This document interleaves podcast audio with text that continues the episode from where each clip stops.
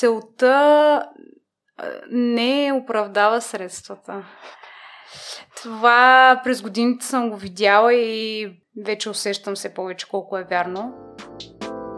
Михайла Стойкова е създател на операция Плюшено мече, където връщат коледата на децата в нужда и им дава шанс за професионална реализация.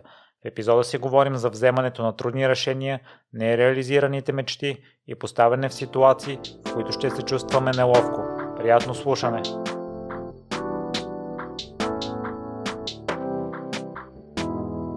Здравей, Миша. Благодаря много, че откликна на поканата.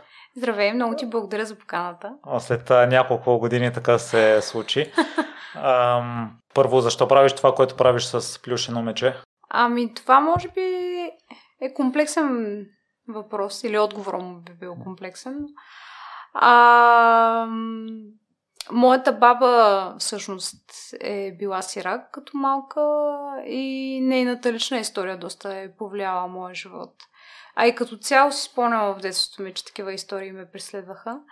И някакси по естествен начин така се наредиха събитията в моя живот, че ме доведоха до това да се занимавам днес с а, организацията и това дело професионално на пълен работен ден. Ще разкажеш малко и повече за връзката ти с баба си, тъй като а, на разговора ти на те толкова също посвети немалко част на нея. Явно има огромно въздействие върху теб и развитието ти след това? Определено, моята баба е един от хората, на които най-много се възхищавам. А, в моето ранно детство всъщност аз имах астма и се наложи да живея няколко години на село.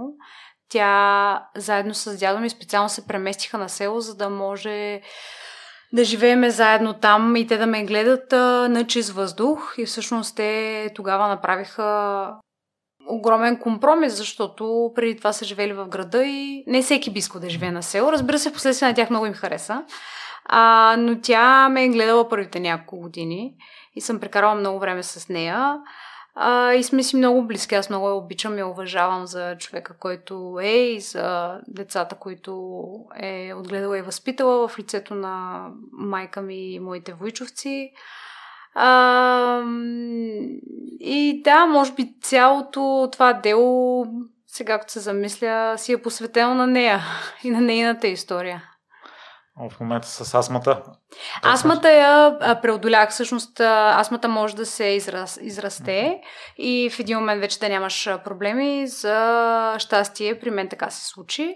И спрях да имам пристъпи. Не си спомня кога в около тинейджърските години, може би а, белите ми дубове така станаха малко по-силни, най-вероятно от живота на село, на чистия въздух, хубава храна. И от години не съм имала а, такъв пристъп, който е имал астма, знае колко е тежко, защото ти не можеш да дишаш, то просто ти блокира всичко и не можеш да си поемеш въздух. Доста е стресиращо и дори живото застрашаващо. Всъщност преди, може би, десетина години направих един пристъп който още не мога да си обясня до ден днешен и се наложи да викаме бърза помощ да ми бият. А, не си спомням какво беше. Нещо ми биха тогава, за да успеят да, как да кажа, да мотивират тялото да, да освободят трахета да диша. Не си спомням точно какво беше станало, но тогава си припомних какво е да не можеш да дишаш. А, и се радвам, че го нямам вече този проблем. И наистина се чувствам на хората, които все още живеят с астма. И това не ти пречи да си активна в спортно отношение генерално през А, не, даже напротив, аз а, дълги години съм спортувала любителски в фитнес, а, обичам и да бягам, а, пускала съм се на полумаратон, а, като бях малко по-млада. Наскоро бягахме един маничък 5 км, нали, то не е нищо работа. А, сега хоря на танци с а, моя приятел, ти знаеш, защото ние там всъщност официално се запознахме с тебе. А, и когато ми остава време, гледам да спортувам, все пак е важно.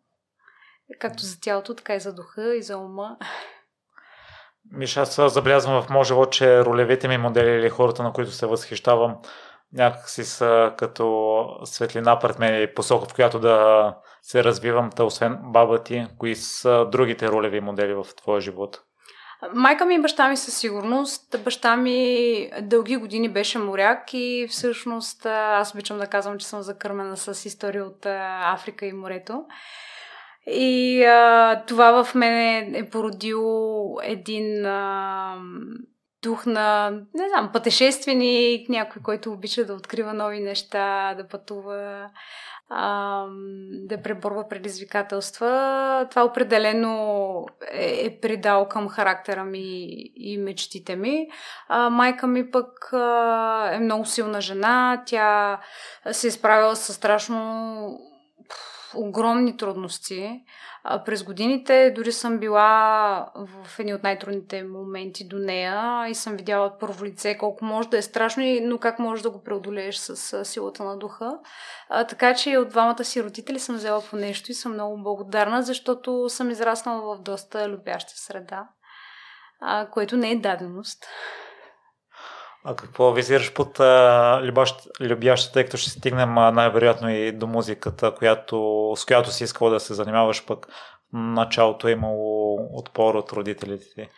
Ами, в нашето семейство винаги е имало а, комуникация, сядали сме да говорим. А, начина на възпитаване е бил в моите очи, нали, от това, което съм видяла а, според мен е бил правилният начин. Наистина не е липсвала тази комуникация и сме имали семейно време заедно дълги години, а преди майка ми и баща ми да се разведат.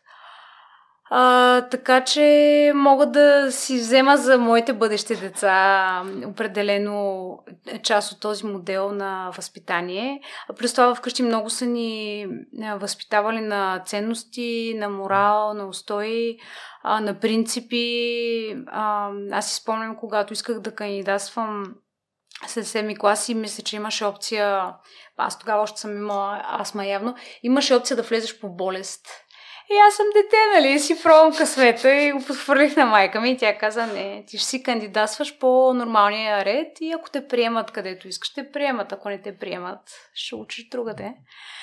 А, те децата нали, харесват да опипват и да бутат и да развалят а, границите и правилата, но затова пък ролята на родителя е да ги поставя и да следи за тяхното спазване. И това си ми е останало като така хубав спомен, че ам, съм израснала в среда на принципи. Кои са другите принципи, които спазваш и до днес?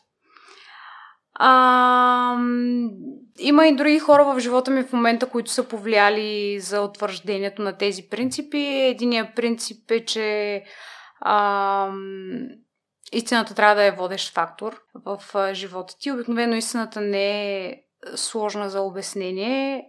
А, тоест, ако се притесняваш в някаква ситуация, най-важното, което трябва да направиш, е просто да бъдеш откровен с човека пред тебе. Дори а, без значение дали вината е в тебе, дали вината е в него или някъде другаде, а, винаги трябва да влизаш в а, такива ситуации с идеята, че ти ще устояваш истината и своите принципи, а пък каквото стане, стане. В крайна сметка аз наистина вярвам, че истината винаги се намира път а, и се е разкрила в един момент. А, другото нещо беше ми на върха на езика и сега изчезна. А, а че целта не оправдава средствата. Това през годините съм го видяла и вече усещам се повече колко е вярно. А, тоест ти можеш да имаш най-безкорисната цел, а, но да не знаеш как да стигнеш до нея и поради ред причини да искаш да избереш някакви по-лесни пътечки а, с оправданието, че всъщност нали, твоята цел е толкова безкорисна. Не. всъщност а, средствата, които ползваш, показват и определят що за човек си и какъв а, ще продължиш да бъдеш за бъдеще. А, така че определено е много важно като си имаш някаква хубава, безкорисна цел и средствата, които ползваш, за да стигнеш до нея, да са също толкова хубави и а, изградени на някакъв принцип и морал. Um, може би два въпроса в един до някъде се препокриват. А, освен на онази слушка Миша с кандидатстването, имало ли други ситуации, в които ценностите са ти... А, си си изкушавала да загърбиш ценностите си, но след това си се спряла? Като по-млада сигурно е имало. Сега в момента... В осъзнатие. Ти, на прима виста така не мога да, да, да си спомня. По-скоро в последните години това доста ми се е утвърдило като а, мото и си стоя в него. А пък аз съм вярваща и знам, че Господ също, а, дори аз да не, да не виждам път а, с ресурса, с който разполагам в момента, ако е правилното нещо, Господ ще прокара а, път така, че да се случат нещата. Затова в много ситуации а, правя това, което зависи от мен, а, но всичко, което е извън моя контрол, наистина го оставям в ръцете на Бог с вярата, че ако е правилното нещо, ще се погрижи това нещо да се материализира в живота на който и да е. А според теб, Миша, ценностите могат ли да бъдат гъвкави в някои отношения? Не. Те за това са ценности. Те са точно определени. А, ти не трябва много да размишляваш върху тях. Те са поставени, ти ги знаеш. А, те не се изменят спрямо ситуацията. Всъщност, принципите и ценностите са това, което ти дават възможността в много критични ситуации или трудни ситуации да вземеш бързо правилното решение. А, ти си, да кажем, отраснал, възпитан, живял и практикувал в тези ценности и когато дойде нали, трудната ситуация. Защото в лесните ситуации е много ясно, че всички ще вземем правилното решение. А, но в трудните ситуации вече се вижда от какво си направен. А, и в този смисъл няма как ценностите да са гъвкави. Един ден аз да мисля, че това е правилно, пък на другия ден да мисля, че друго е правилно. А, може да има нюанси в ситуациите, но това е доста по-различно от това ценностите да са гъвкави. Можеш ли да дадеш пример, скорошен пример, в който си избрал ценностите пред лесния път? Ще ми трябва време да помисля. а... Идват ми само някакви доста дребнави неща, на които да, би ми, ще ми трябва малко време да си помисля. Но то е според мен и в дребните неща също си проличава какъв тип човек си. Има една сентенция, че по какъвто начин правиш малките неща, по такъв начин правиш и големите неща. Тоест, ако за малките неща също не си следваш ценностите и принципите, има вероятност си да, ги, да не ги следваш и за големите mm. неща. Наскоро, например, отказахме няколко много големи дарения. А, преди няколко години с управителния, то даже преди година, с управителния съвет официално взехме решение, че няма да приемаме дарения от а, компании, които се занимават с хазарт, а, което преди да влезе този управителен съвет, нашия управителен съвет в момента е ам, така доста силен и с много адекватни хора. А, преди да влезе този управителен съвет, а, може би не сме размишлявали толкова върху точно този аспект, прямо с а, хазарта и бяхме приели, имахме, може би, две години подред от една компания, а, големи дарения, които ни помогнаха да работиме и да подпомогнем младежи в неравностойно положение. Сега, взимайки това ново правило, а, то беше покрай едно предложение. После дойде второ предложение, което също беше много а, така за доста голяма сума. И нали, аз имах опцията да почна да разобеждавам управителния съвет, но реших, че първо дори с самата мен, аз не съм окей okay с тази идея, като седна да го размишлявам в дълбочина, а, което може би предходните години не бях направила, а, се оказва, че наистина не съм окей. Okay. И всъщност го казахме. Другото беше една компания, която е а, пряк конкурент на друг наш спонсор. И аз всъщност по време на разговора, пак ставаше дума за голяма сума, а, се сетих, че аз и да искам не мога да го взема, защото трябва първо да се свържа с нашия партньор и да питам те въобще дали са окей okay с това нещо. Аз знаех какъв ще е отговора. И имах опцията да не се свържа. Можех просто да взема дарението, да оставя двете компании под свършен факт и нали, най-вероятно да загубя и двете в последствие, но а, всъщност отказах Жената пък се опита да ме разобеди. Аз си обясних, че няма как. Нали, ние имаме партньорски отношения с еди си коя компания. Не мога да ги прескоча. Те са и дълги партньорски отношения и са много хубави. А, компания, която от години ни подкрепя и то много смислено. А, така че се наложи да откажа няколко пъти дарени. Това е, може би, такъв момент, в който не знам, може би някой друг би си затворил очите и би казал, ма то нали е за кауза, ще ги вземе тия пари. А, за, такъв, за такъв пример се сещам. Миша, в такъв случай защо? Тъй като а, операция Плюшно мече сигурно са с а, благородна цел и с благородни ценности, та, а, защо да изпълниш целта си на всяка цена?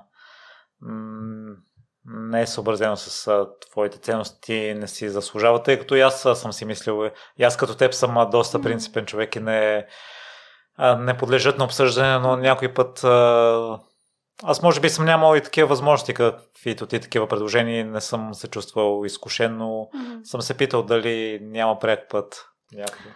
Ами, едно дело не, не се синтезира само а, на база на директната помощ, която даваш на конкретни хора.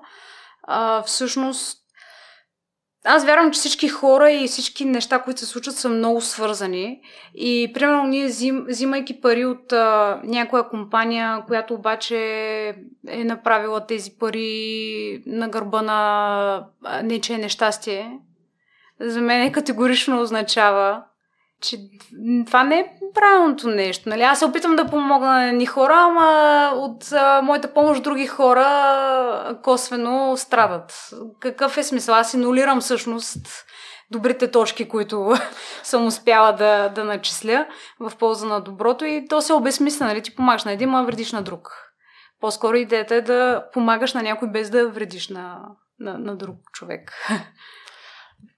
Тъй като не искам да навлизаме много детайлно и да проследяваме хронологично историята ти, доста подробно я разказа при Георги. Mm-hmm. Та може ли резюме да дадеш за хората, които не са запознати с теб? Mm-hmm. Важни неща, които са се случили през живота ти.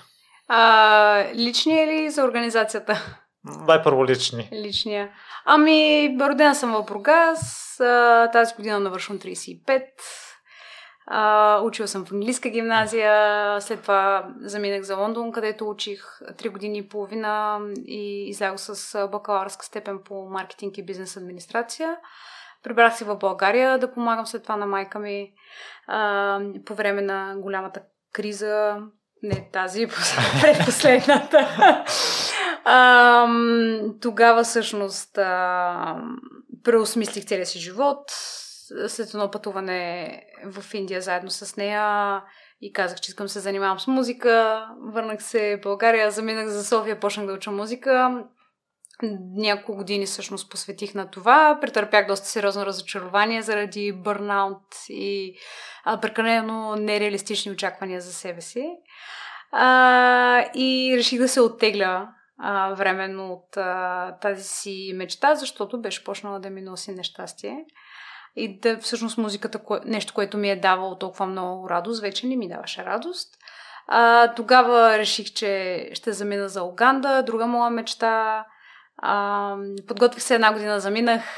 А, много ми хареса. Последствие всъщност ходих три поредни лета до Уганда. Там доброволствам към един проект – до ден днешен се опитвам да ги подкрепям като посланник на проекта за Европа, като моята дейност чисто доброволчески е да намирам финансиране за дечицата на място.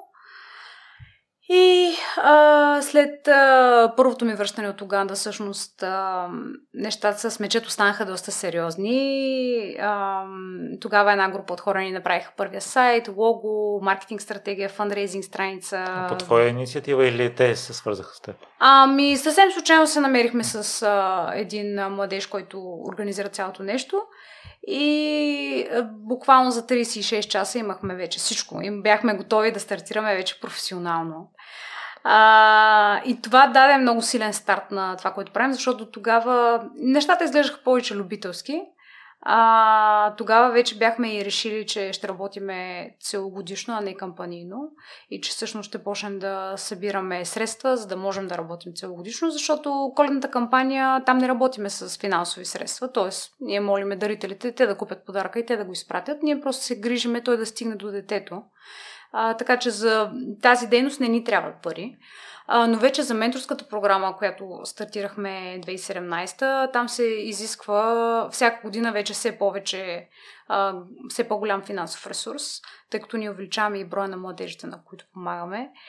И а, така, след а, първото ходене в Уганда нещата станаха сериозни с организацията и потръгнаха и лека по лека, нали, с плавни, надявам се, ходове, се опитваме да разширим дейността, за да можем да сме полезни на повече хора. Ако искаш сега и резюме на Плюш на мече, тъй като аз останах очуден, прочетох историята ти, първата книга, да, Дани Пенев и се оказа, че още 2008-2009 ли е стартирана? Да, 2008 аз бях, а, мисля, че втора година студент в Лондон и един приятел а, тогава ми предложи да участвам в една благотворителна акция, където пълниш една котия от обувки с а, различни подаръци за детенци от конкретен пол и възрастов диапазон и ги оставяш в пункт и организацията идва, взима ги и после ги препакетира и разпраща до дечица от държави от третия свят. А, и много се вдъхнових и въодушевих. Има едни такива моменти в живота на конкретни ситуации, които доста ярко си ги спомня човек. И аз си спомням как а, пълня една котия, не ми стигна, пълнах, напълних втора котия. много се развълнувах. Просто то си остана в мен едно такова чувство на такава радост. Аз това дете, което ще получи тази котия, нали няма как да го видя. Не знам къде е отишла котията, дали се е зарадвал. Аз се зарадвах, че ще помогна на някой под формата на коледен подарък. И всъщност това роди идеята за операция Плюшно мече. Като се прибрах в България, ам, стартирах подобно на тази а, организация. То през годините по много естествен начин се разрасна. А, участие с подкрепата на Фейсбук, тъй като може би на пета или на шеста година вече го бяхме изнесли във Фейсбук. Не беше само чрез приятели и познати и техните семейства. А, първоначално събирах около идеята мои познати техни приятели. Те даряваха а, стари и нови вещи, които стават за подаръци. Ние ги пакетирахме и ги носихме на различни места в Бургаския регион. Последствие се преместих да уча в София и почнахме да го организираме за Софийски регион и Бургаски регион.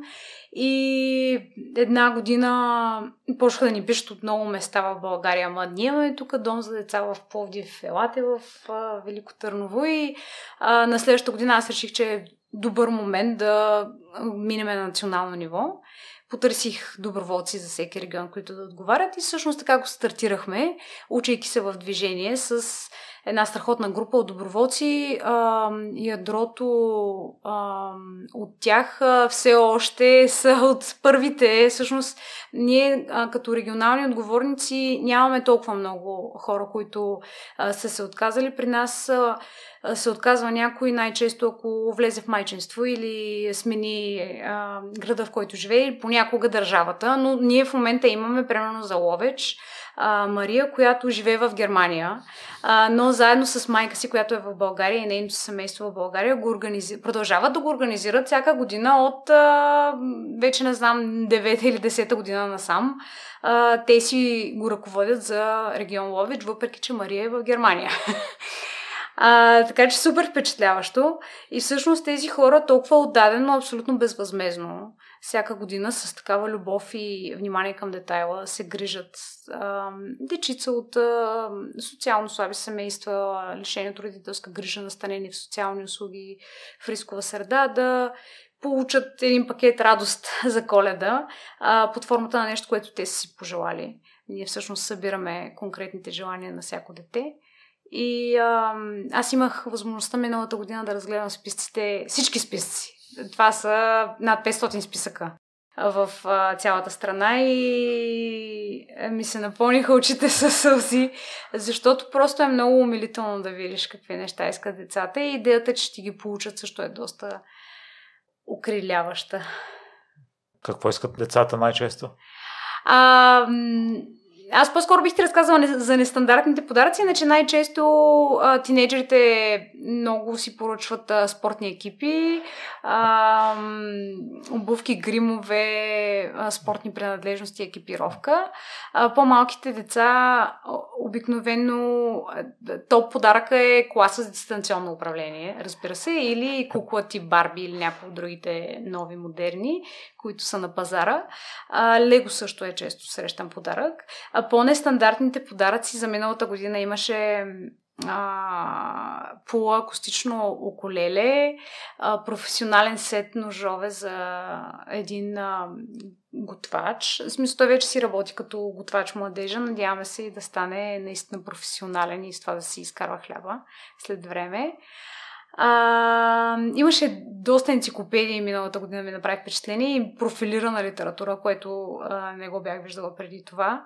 А, и имаше един професионален сет за гримиране. Моето предположение беше, че девойката иска да се занимава професионално с това, защото беше посочила много конкретен. Беше си го намерила в а, интернет и го беше посочила едно куфърче за а, професионални гримове, което ме много ме впечатли.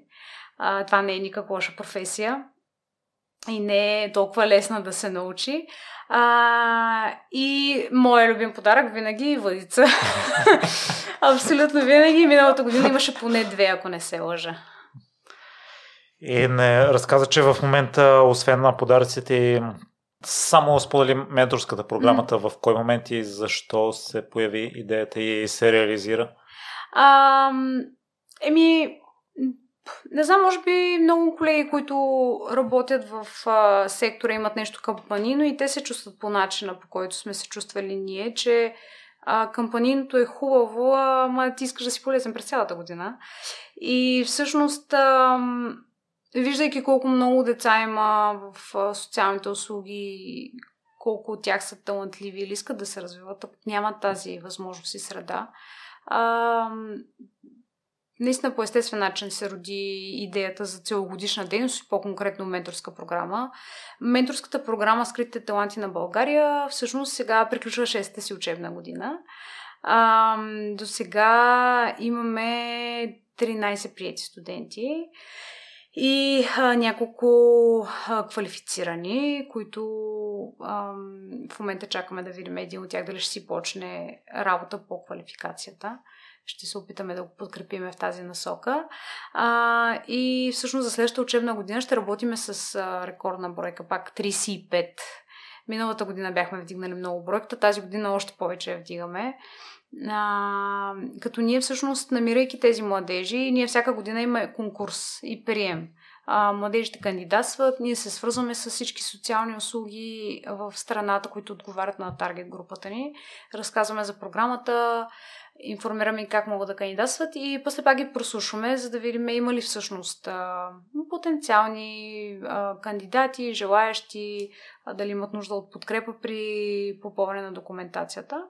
И вече като кандидатстват при нас, преглеждаме документите, винаги най-водещото е мотивация. Едно дете покаже ли сериозно си мотивация, дори да има някакви базисни умения или да няма точна идея какво иска да прави, но иска да, сериозно е да тръгне в някаква посока. Просто трябва някой да го информира и да го насочи. Бихме започнали работа с а, това дете или младеж. Децата си минават интервю, ако минат на втори кръг и от тази година почнахме да правим едни обследвания с психолог, за да видим какъв е капацитета, какви са възможностите, какви са желанията, какви са дефицитите и какво е реалистично за този младеж или дете. И вече след това взимаме решение кой да влезе в програмата. Правиме програма на всяко дете индивидуална. Тя включва частни уроци или тренировки, ако е спортист, работа с спортен психолог, ако е спортист. Намираме ментори в градовете, където се намират децата и си набелязваме заедно една цел. В най-честия случай, ако вече са по-големи, това би било или кандидатстване и влизане в университет, или квалифициране и започване на работа.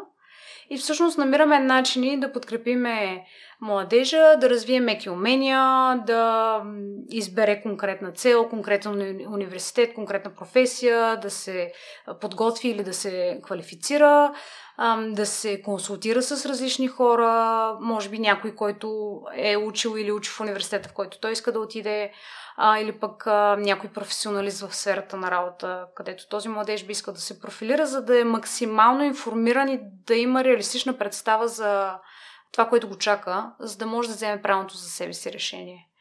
И всъщност, при един успешен прием в университет, ние продължаваме да ги подкрепяме.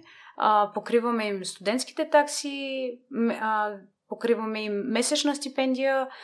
А, при младежите, които работят, ако почнат работа по а, професията, за която сме ги подготвили, също можем а, първоначално да ги подкрепиме с а, финансова стипендия, докато си стъпят на краката.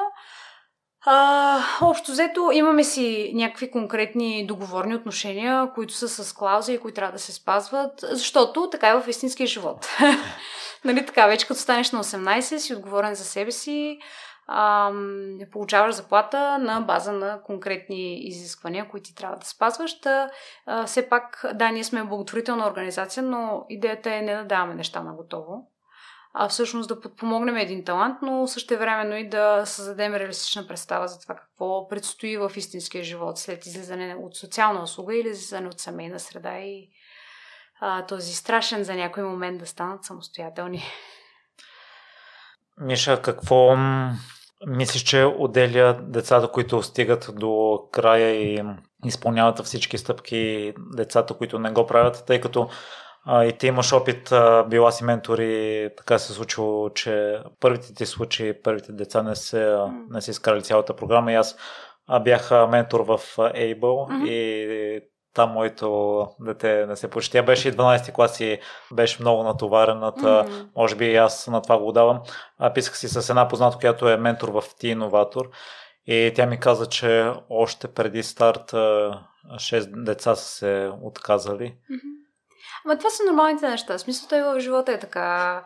А, без значение дали идваш от семейна среда или, или пък не.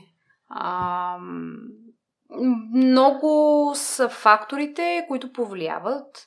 А, разбира се, характер е един от тези фактори, а, но характера може да подлежи на някакво моделиране, зависимост от това в кой момент точно на развитие хващаш детето.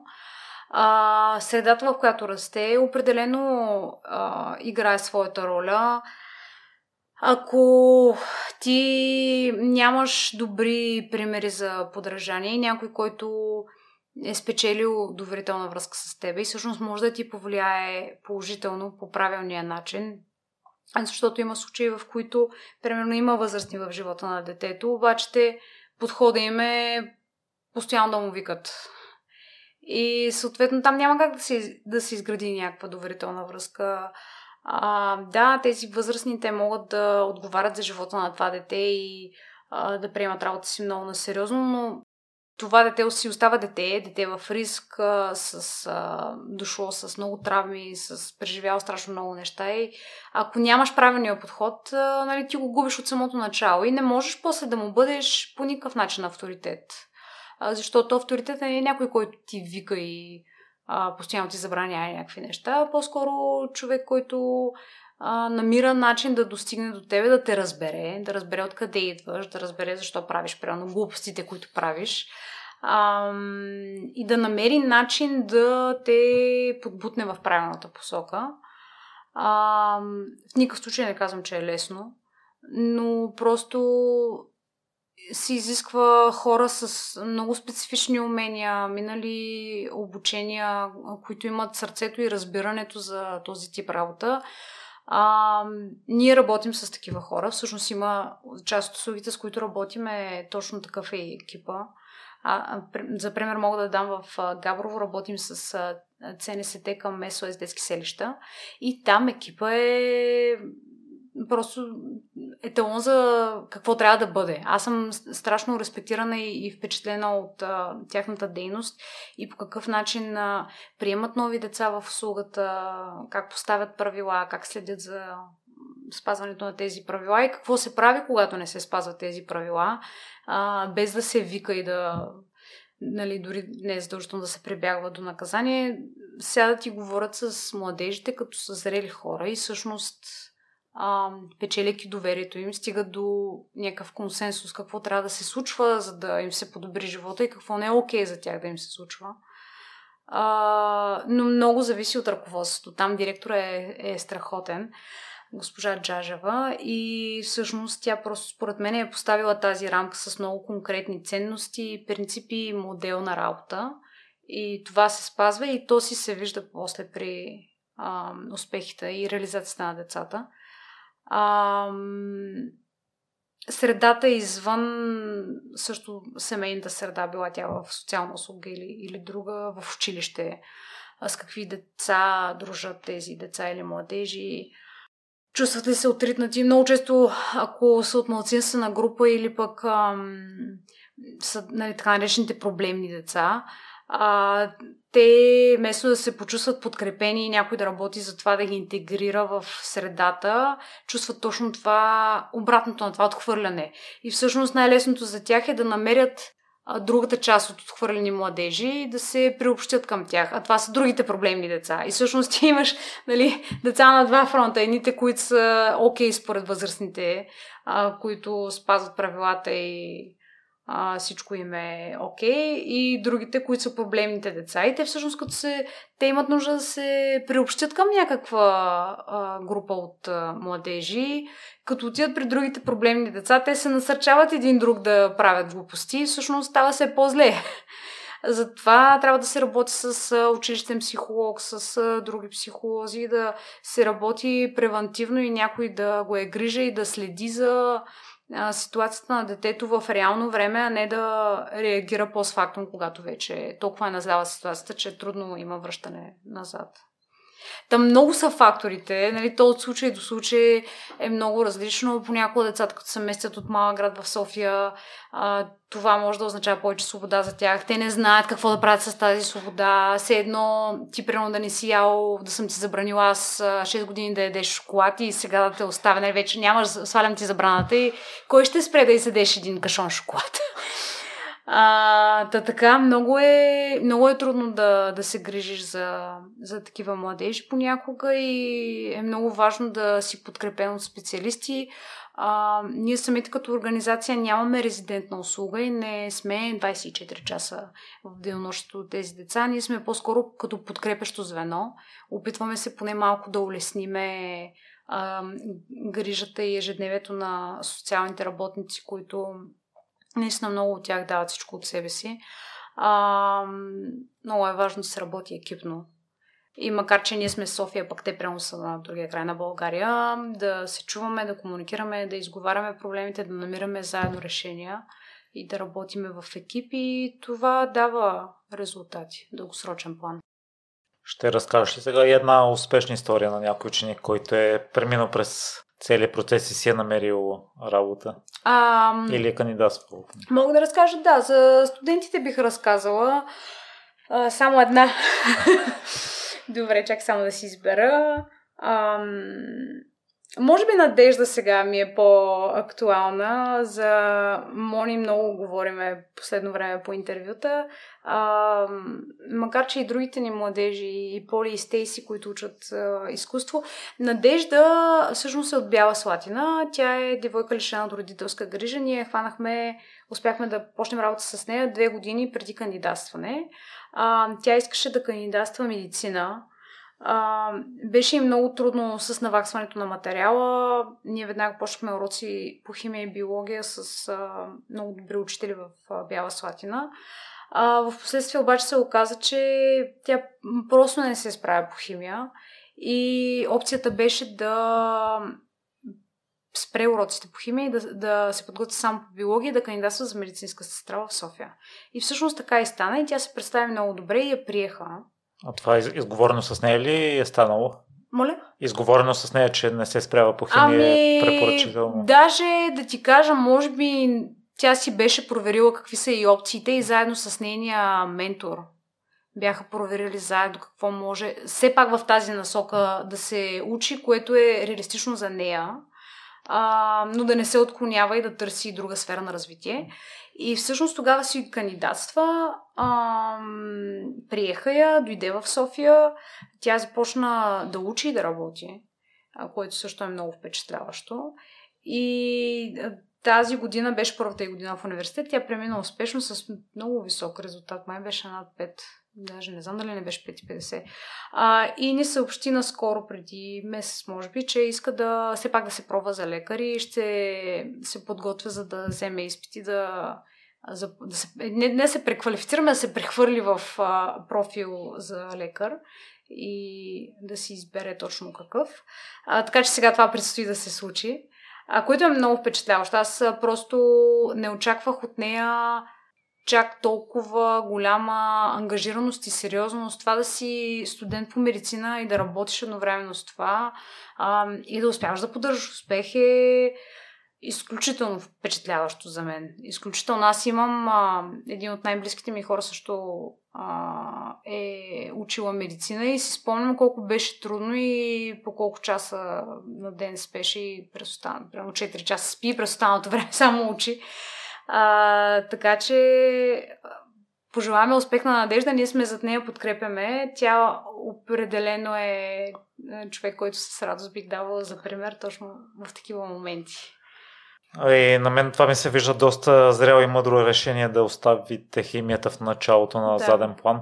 Та, то е ясно, че не може да сме добри в всички сфери. Не винаги желанията ни mm. са право пропорционални на възможностите ни. Та, от това, което си видяла Миша, в кои случаи е удачно да се преориентираме и в кои да упорстваме допълнително. Тъй като аз, може би, ако нямам мъдростта и и тази яснота бих упорствал допълнително с химията и, и бих искал да стане моето, това, което съм си наумил да кандидатствам за лекар. Ами, ние всъщност за това тази година по-сериозно започнахме и а, допълнителна работа с психолог и а, по време на тези обследвания, които а, прави психолога с всеки от младежите, се проверява точно и капацитет и възможности, а, до каква степен всъщност има и а, някакво изоставяне от а, материала и въобще може да има леко изоставяне в развитието, което няма как да се навакса просто.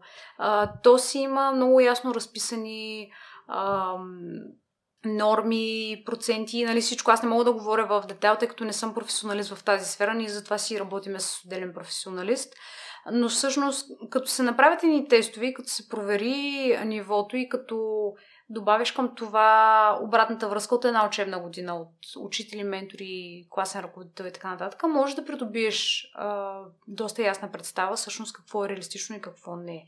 Защото, примерно, на един младеж, ако а, той се подготвя за медицина, пък а, има да наваксва още 4 години от материала и му остава една година да ги навакса, той е още на, примерно, материала за 8 клас а пък то, той е материал за 8 клас му е труден, а пък има една година да навакса 9, 10, 11 и така нататък. А, нали, те след всяка година стават все по-сложни. И съответно, логически погледнато, няма как да го навакса този материал просто и трябва да се преориентира. А и за какво да слагаш някой човек да, да го заблуждаваш в а, възможностите, уменията и после и той да си разочарова и ти ще си разочарован. И това време, което може да е било посветено а, в това да се развива в сфера, която е реалистична и добра за него, а, да е загубено време. Защо? Нали? То, всъщност това е идеята и на програмата, да можеш да насочиш така младежа, че а, да направи най-доброто за себе си с това, с което разполага. А, а не да си мислиме някакви супер нереалистични, не, невъзможни неща, просто защото всички искаме нали, конкретната мечта да се сбъдне. Аз също съм имала някаква мечта и после съм се преориентирала. За мен също беше много мъчно а, да разбера, че аз няма как да наваксам а, 10 години, които примерно моите колеги в а, музиката са, а, имат зад гърба си, аз да ги наваксам за две години. Да, аз това го разбрах по трудния начин, сама блъскайки главата си. А, разбира се, аз винаги заставам за децата и ги подкрепям и ги насърчавам, но просто то си има един пробен период, в който ние, в който ние можем да съберем достатъчно информация и да разбереме окей, това подходящо ли е в същност за тебе? И ти имаш ли въобще реалистични представи как, какво представлява тази професия или как ще излезат тези примерно 8 години учене, за да станеш лекар или повече дори? А, така че да, като, като възрастни, нали, една от нашите роли е всъщност да дори понякога да заземяваме. А, ние искаме да даваме крила на младежите, но да им дадем крила и за нещата, които наистина ще бъдат добри за тях, а не да ги залъгваме. Те нямат нужда да някой да им представя нереалистични неща, просто за да чуят това, което искат да чуят. Миша, това случва ли се и в разширяването на екипа на Плюш на мече? Да виждате, че някой има желание за дадена позиция, пък всъщност уменията му не са оптимални за нея и би било полезно за вас или да се разделите, или да се преориентира в друга позиция? Ми, ние сме много малък екип. в момента сме двама човека на пълен работен ден. А, след а, като спечелихме сега един грант с Starbucks, а, имаме възможност всъщност да наемем трети човек. И сега в момента го търсим гледаме да си направим подбора доста добре, за да се избегне нали, този момент с ама ти не си подходящ за тая позиция, макар че понякога и с проба грешка, нали, ти докато не опознаеш един човек, не винаги можеш. Първоначално някой може да се струва много подходящ за конкретна позиция, обаче последствие да се окаже, че не е, нали, тогава трябва да се разделите. Ам, тъй като екипа е малък, не се е случвало до сега, може би в някакъв момент след време. Екип е малък, но а, доброволците, менторите, психолозите, а, включвате се в това? Имали сме... Защото предполагам, вие определяте кои ха. Да, има си подбор. Значи за доброволците по-скоро ги запознаваме какви са отговорностите и интензитета на дейност по време на коледната кампания. А, и случвало се и някой да каже да, да, обаче последствие не, не. Всъщност си се оказва, че човека не си е дал реалистична представа за това колко ще е ангажиран. А, няма нищо лошо. А, то не е било с някаква лоша умисъл. Понякога наистина много искаме да правим нещо, обаче се оказва, че не сме си преценили възможностите в този един конкретен момент или пък се е случило нещо форс-мажорно. И тогава просто доста бързо трябва да намерим някой, който да замести. В такива ситуации най-често ние в централния офис, аз като ръководител и човека, който е до мен като технически секретар, поемаме щафетата, докато намериме някой да замести, примерно нов регионален, който се е отказал или нещо се е променило покрай неговите обстоятелства. А пък за менторите случвало се, случва се доста рядко. А, при менторите те също са доброволци. А, то това ментор е много особено животно. А, ти си бил ментор, то навсякъде менторството има своя нюанс и е различно. А, при нас а, менторите имат много специфична функция. А, те трябва да отговарят на доста конкретни изисквания а, процеса на работа е дългосрочен, тъй като ти, влизайки в програмата като ментор за едно дете, всъщност може да си ангажиран от една до понякога 4-5 години. Зависимост от а, възрастта на младежа и колко време ще издържи в програмата. Дали ще си изкласи или може да отпадне по-рано. И там се спазват много конкретни рамки а, има си, младежа, ментора си има задължения, трябва да се среща редовно с психолога веднъж в месец, а, трябва да се среща редовно с младежа, но трябва да спазва граници при отношенията с младежа. Не може да влиза нерегламентирано и да, е, да си приятелчета и да си ходят на кафе, да... нали, там ролята е различна. А, то е много травмиращо, когато някакъв човек влезе в живота на младежа нерегламентирано и понякога младежа може да почне да си изгражда едни имагинерни представи, примерно този човек ще ме осинови или а, ние сме си приятелчета. Аз няма да получа не като отговор от този човек никога, защото ние сме си приятели. Нали? Те приятелите винаги се съгласяват един с друг и винаги си казват да и винаги си помагат. И, нали?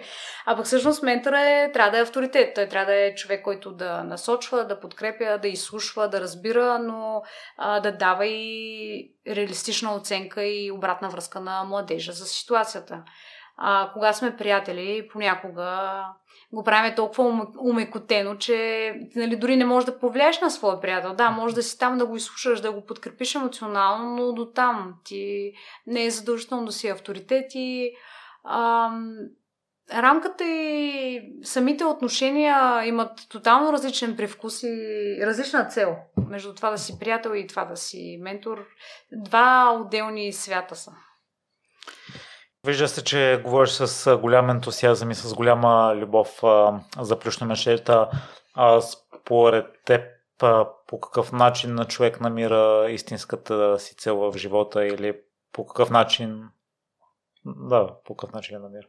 А, при мен беше дълъг процес. Аз а, Всъщност, завършвайки гимназията, ме бяха питали, добре, с какво искаш да се занимаваш.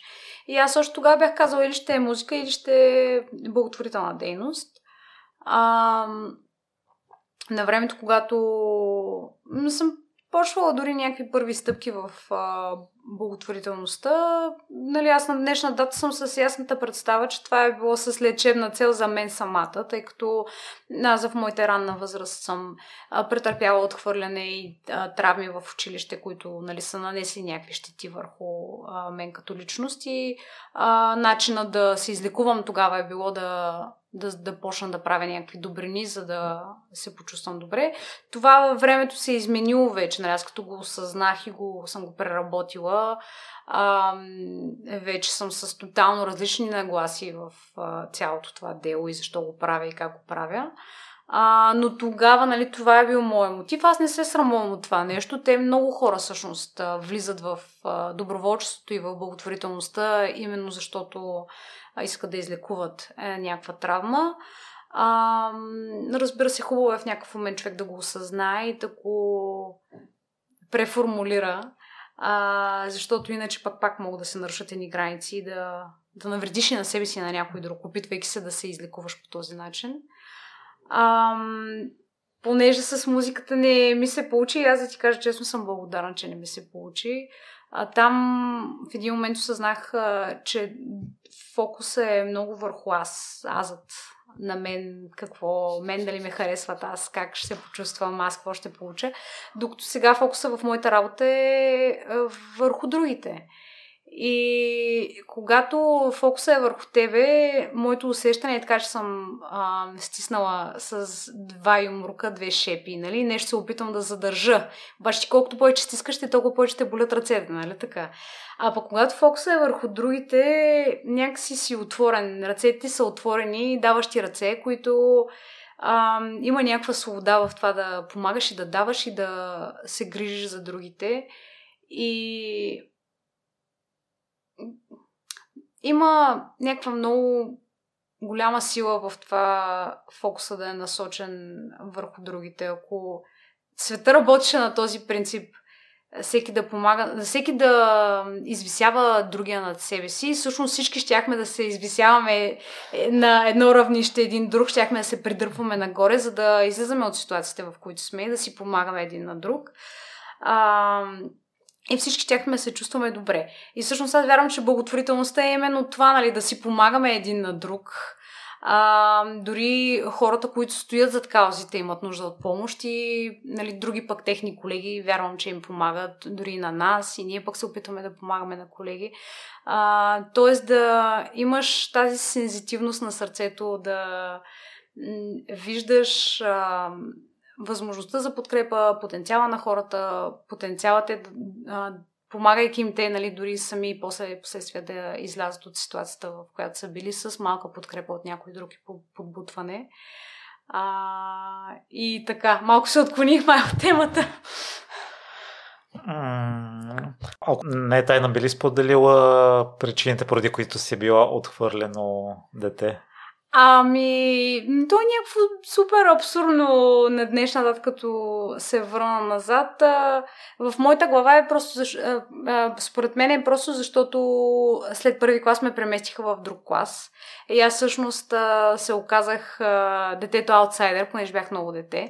Иначе аз съм си била винаги супер комуникативна, много усмихната, много приемаща, дружелюбна. Тоест, нали, аз в първи клас бях това дете, което комуникира с всички, се забавлява и е усмихнато и а, не осъжда никой. Мести, като ме преместиха в друга а, паралелка, очаквах, че нищо няма да се промени, а пък всъщност бях новото дете и имаше други деца, които няколко, а, които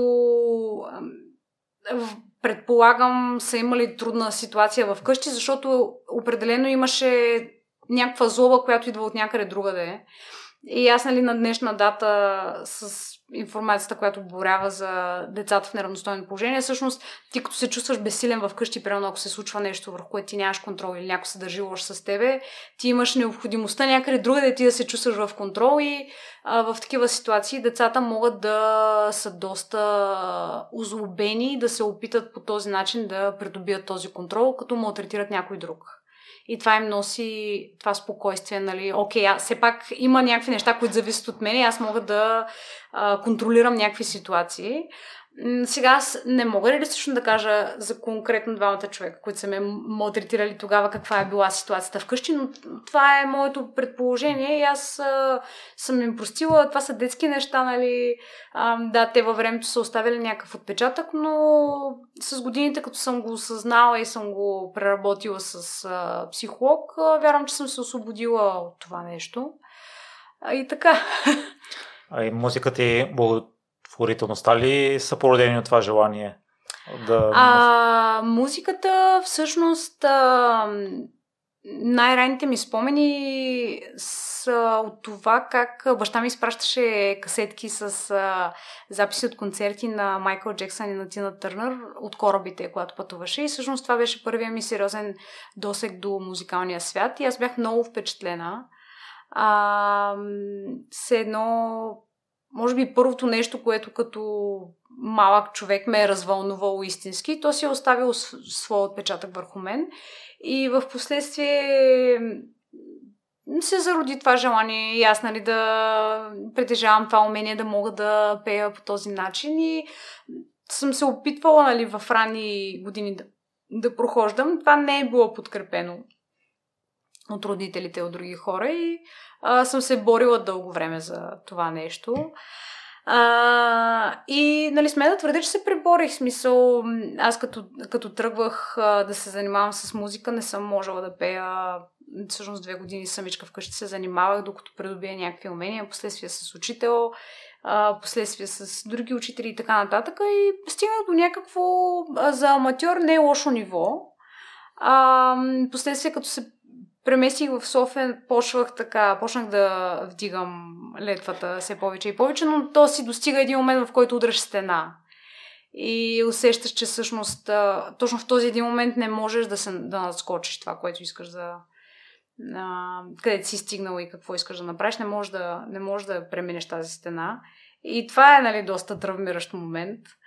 А, да, да. Миша, от това, което съм забелязал хората с това, което се занимават, много често е породено от липсата, която са изпитвали като децата за благотворителността. Не, не успях да разбера защо е толкова водещо и си казал, че или с музика, или с благотворителност. Ами, а, баба ми със сигурност а, определящ фактор. А, баща ми също е с а, подобна история. Той всъщност е осиновен а, от а, дядо ми, който по-късно почина, като бях маничка вече а, беше починал. И мога да кажа, може би, поредица от събития и неща, които са се случвали през годините, които са ме потикнали в тази а, сфера. Определено това, че са ме малтретирали като малка а, и аз съм си изградила един механизъм за справяне, като механизъм е, е бил да съм толкова добра, че нали, никой да не иска да, да ме нарани, да ми посегне по този начин емоционално. И това нещо после си се е превърнало в един вид моя аз. А, за което да ти кажа съм благодарна на днешна дата. Аз се харесвам а, като човек. Да, имам да работя върху себе си. А, но ето от нещо лошо, защото да те малтретират в ранна възраст не е хубаво и оставя своя отпечатък. Се е появило нещо много хубаво и аз даже ам, ми се е случвало един-два пъти да излизам да говоря пред ученици и съм го споменавала, защото знам, че в училище всъщност за някои младежи може да е много тежка среда. И вярвам, че е хубаво да се говори за това и да се, да се насърчават тези младежи, че това е само временно и нещо хубаво може да произлезе от твоята болка.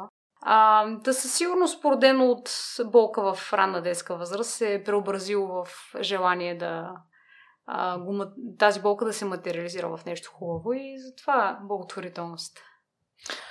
И голяма ефект и резултат е имал и работата ти с терапевт. Аз също от над половин година работя може с един, двама, даже по едно време да кажем и с а, трима. И, и аз като теб има неща, които искам да, да правя ги правя, но може би не са били до някъде с а, най-чист нагласа. Отново аз съм бил в центъра на нещата и най-големият позитив, който усещам върху себе си, може би е себе приемането и премахването на някои прегради.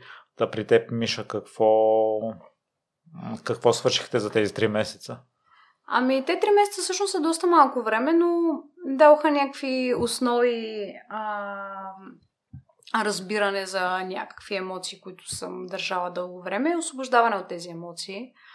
А, аз имам в живота си а, близки хора и познавам нали, хората до преди една година, може би две, го връз... имаше някаква стигма около цялото нещо. Сега гледам, че почнало да става все по-приемливо да търсиш помощ на психолог. А, горещо препоръчвам. Има неща, с които наистина не може да се справим сами. Просто ни трябва външна гледна точка на специалист, който да ни насочи как да излекуваме стари рани. Всички имаме от а, нашето детство, със сигурност. А, така че неминуемо има работа за вършене. А, на мен тези три месеца ми бяха супер полезни наистина. Това освобождение, което получих след като минахме през а, конкретни казуси от а, моето минало като по-малка. А, те имаха мигновения резултат. Тоест аз а, нали, в рамките на тези три месеца после почнах да се усещам като доста по-свободен човек. А, не ми тежаха нещата, които са ми тежали преди. И... Но пак казвам, 3 месеца са малко. Просто аз тогава имах тази възможност да се възползвам от едно лято в Бургас и да, си ходя редовно при този специалист. И иначе, ако се замисля, може би и повече трябва да ходя. И Миша, да се върнем на плюш на мече и екипа от а, хора, доброволци и ментори, тъй като а, съм сигурен, че се опитваш и най-вероятно успяваш да предадеш принципите си и ценностите, по какъв начин успяваш да ги комуникираш и да следиш да, да се спазват от всички, за да е високо нивото на организацията.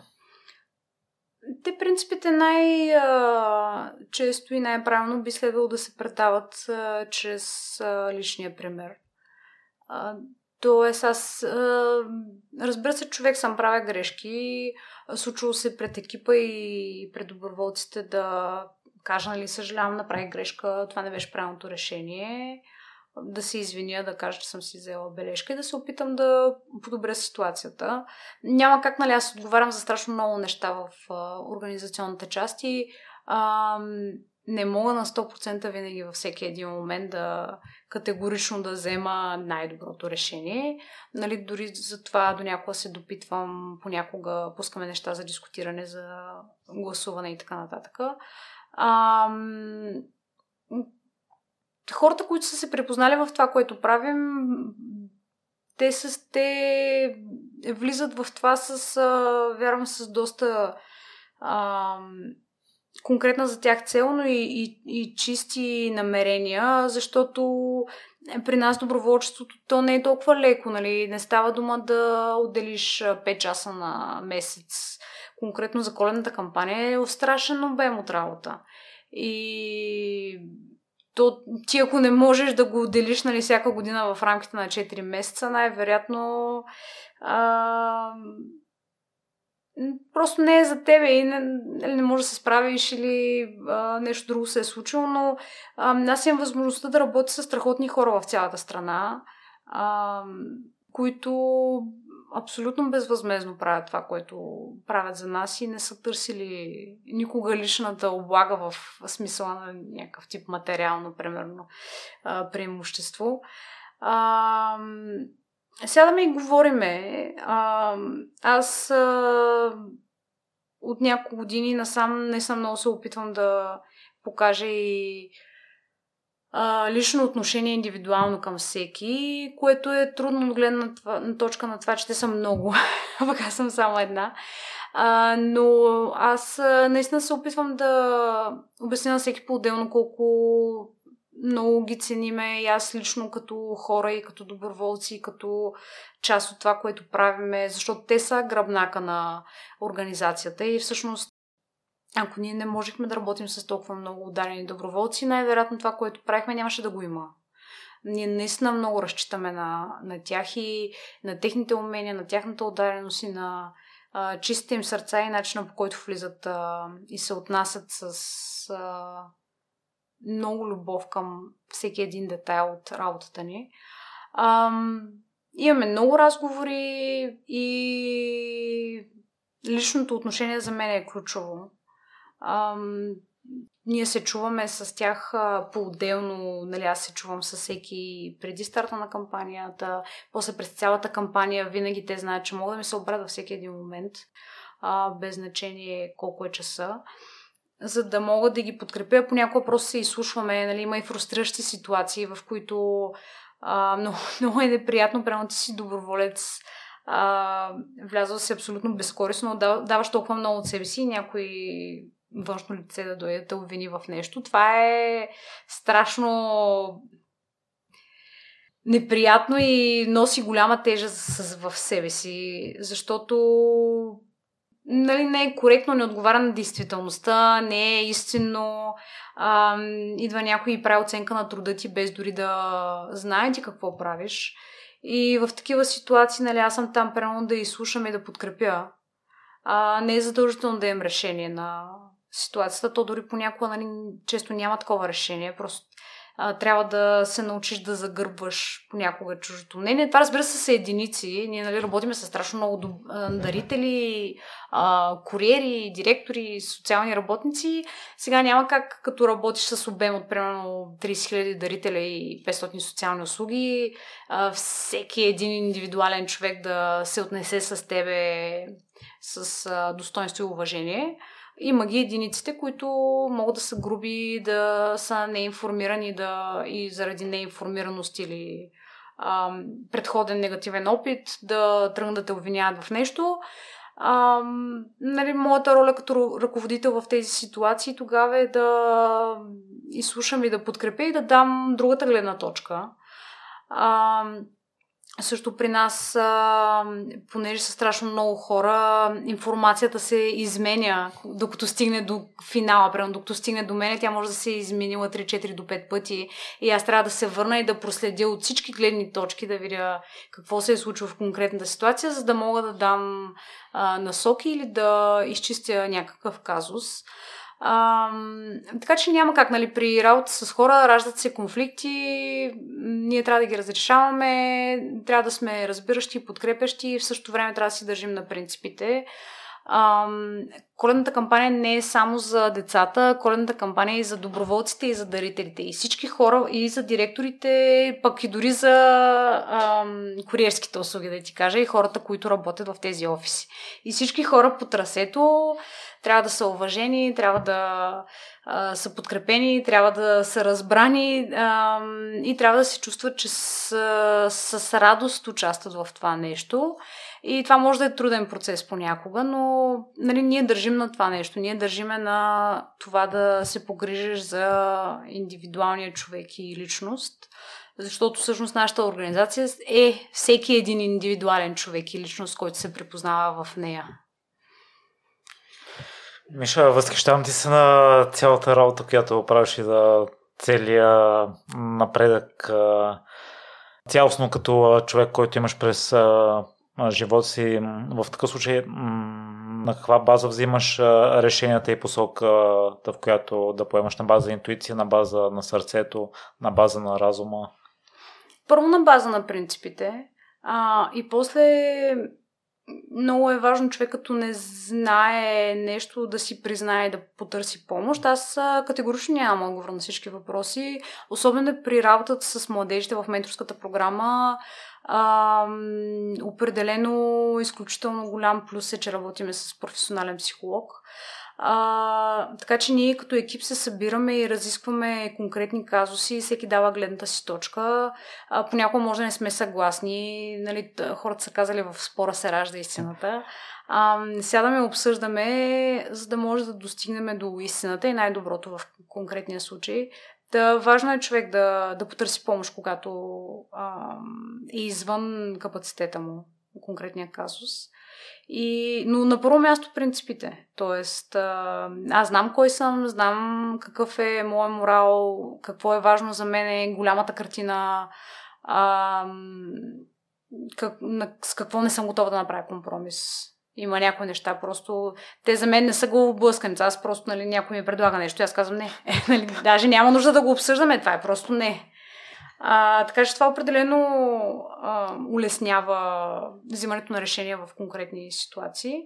А, и да, другия ключ е да си заобиколен от хора, които заедно гледате в една посока и имате някакво общо разбиране и а, любов към това, което правите и добър начин на комуникация, така че да си дадеш гледната точка, без да обидиш другия, а, за да може да, ако имаш нужда да стартираш разговор в конкретна посока и всички да се включат, за да всички да се чути и накрая след някаква дискусия да се вземе правилното решение. Сподели, че нямаш отговорите на всичко и има много неща, които не знаеш. При всеки е така.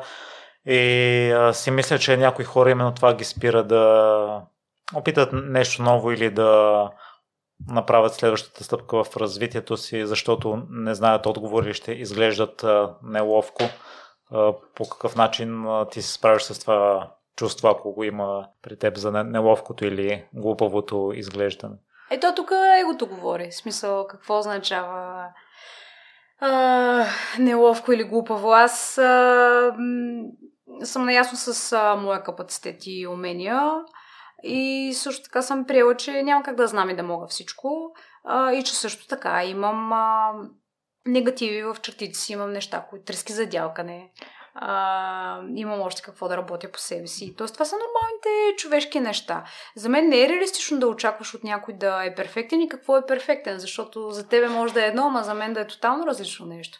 Така че аз отдавна съм се освободила от идеята, че трябва да съм човека, който човек А, Б, С или Д мисли, че аз трябва да съм, защото няма как. Аз трябва да съм някакъв шизофреник, за да отговарям на критериите на всички хора около мене.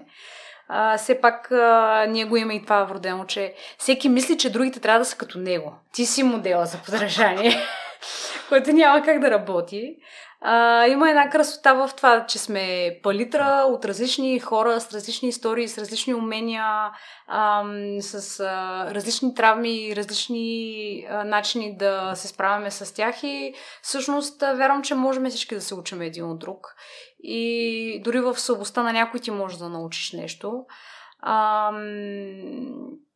а пък има елемент на това да се смириш, когато ето нали нямаш отговор на този въпрос или пък мислил си, че си прав, ма се е оказал, че не си прав, в който случай дигаш телефона и се обаждаш и се извиняваш а, на човека. Аз имах миналата коледна, коледа една такава ситуация, в която се оказа, че не съм права и всъщност ми се наложи да звъня и да се извиня и си посипах главата с пясък и го направих, защото това е редното нещо.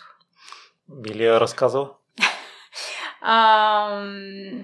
Имахме казус с, с социална услуга в един от регионите, а пък в този регион се върти винаги ам, една и съща тема на казус всяка година и аз вече в разгара на кампанията много бях запалила. И нещо ми беше дошло всичко тумач и не знаех, въобще даже не знаех как да реагирам. Бях просто загубила ни, нито звук, нито картина. И много се ядосах, защото човека ми в този регион много тежко преживяваше всякакви такива ситуации. И аз вътрешно страдам с нея, защото я виждам, че страда и също време се гневя нали, на човека, който е реагирал по някакъв начин а, да реших, че в крайна сметка вината е в социалната услуга. Оказа се, че вината не е била в социалната услуга. Аз после разбрах, като а, проследихме цялата история и взехме информация от всички а, замесени лица. Както казах по-рано, тя информацията се пречупва, докато дойде до тебе вече е минала пет различни версии.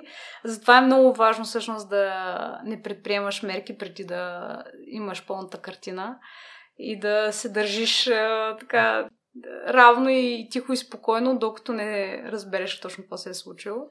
И всъщност аз разбрах, че въобще не е така, както аз си мисля. Бях повишила тон на директорката на тази социална услуга. Тя даже ме апострофира и вика, ма вие ми се карате. И аз викам, да, караме се.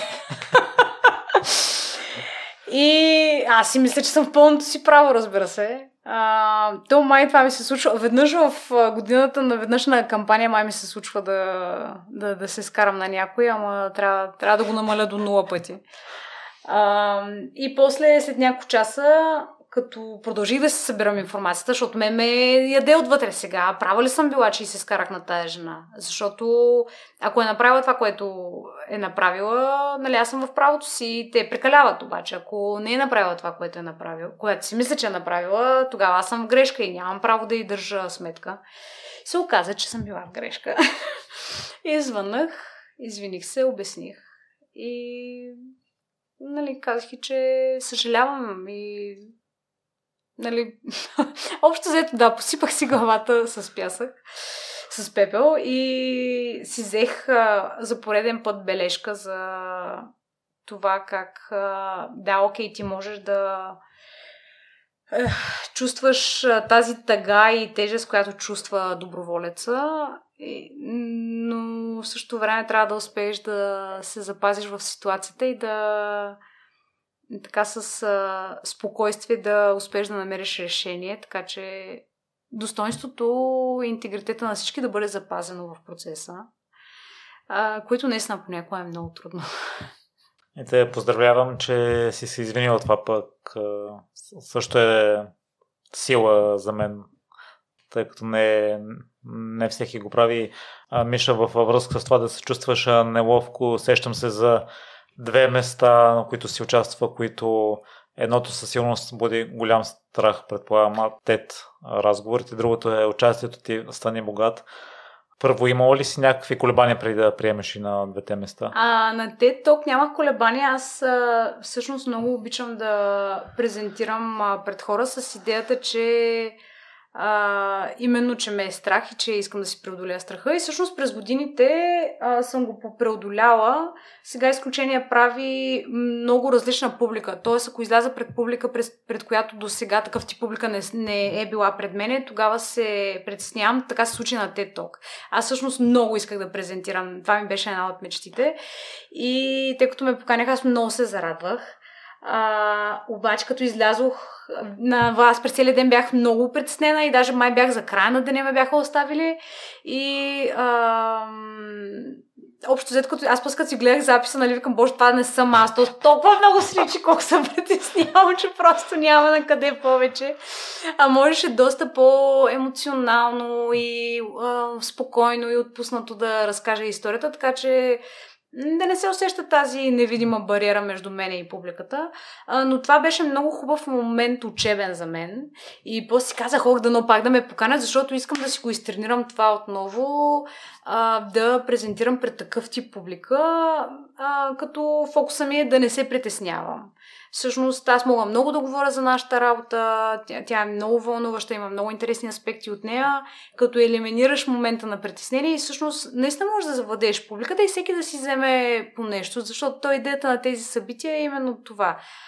А пък за Стани богат, аз е, още в самото начало им казах, че този формат не е за мен. Аз си знам а, възможностите, просто не съм подходяща. Те много настояха, че трябва да е главният човек на организацията, който е стартирал и я представлява. Аз а, търсих известно време някой да ме замести, като план Б ми беше да изпратим някой от младежите. Те ни уверяваха, че въпросите ще са много лесни, че а, тяхната идея не е да ни засрамят, да ни поставят в лоша светлина. На мене всички, които питах, отказаха.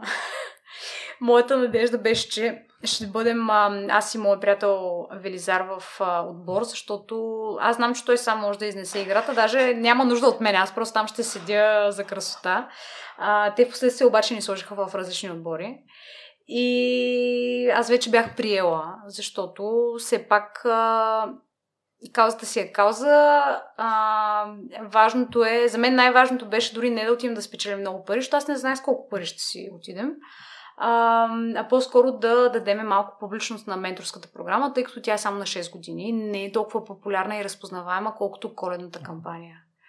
А, и всъщност отидох и си казах, окей, нали, аз се надявам на лесни въпроси или нещо, което повечето хора не го знаят, защото нали, тогава пък какво да ме е срам, че не знам а, кой актьор, примерно, е играл в а, еди си кой сериал, нали, кой, кой знае тия неща.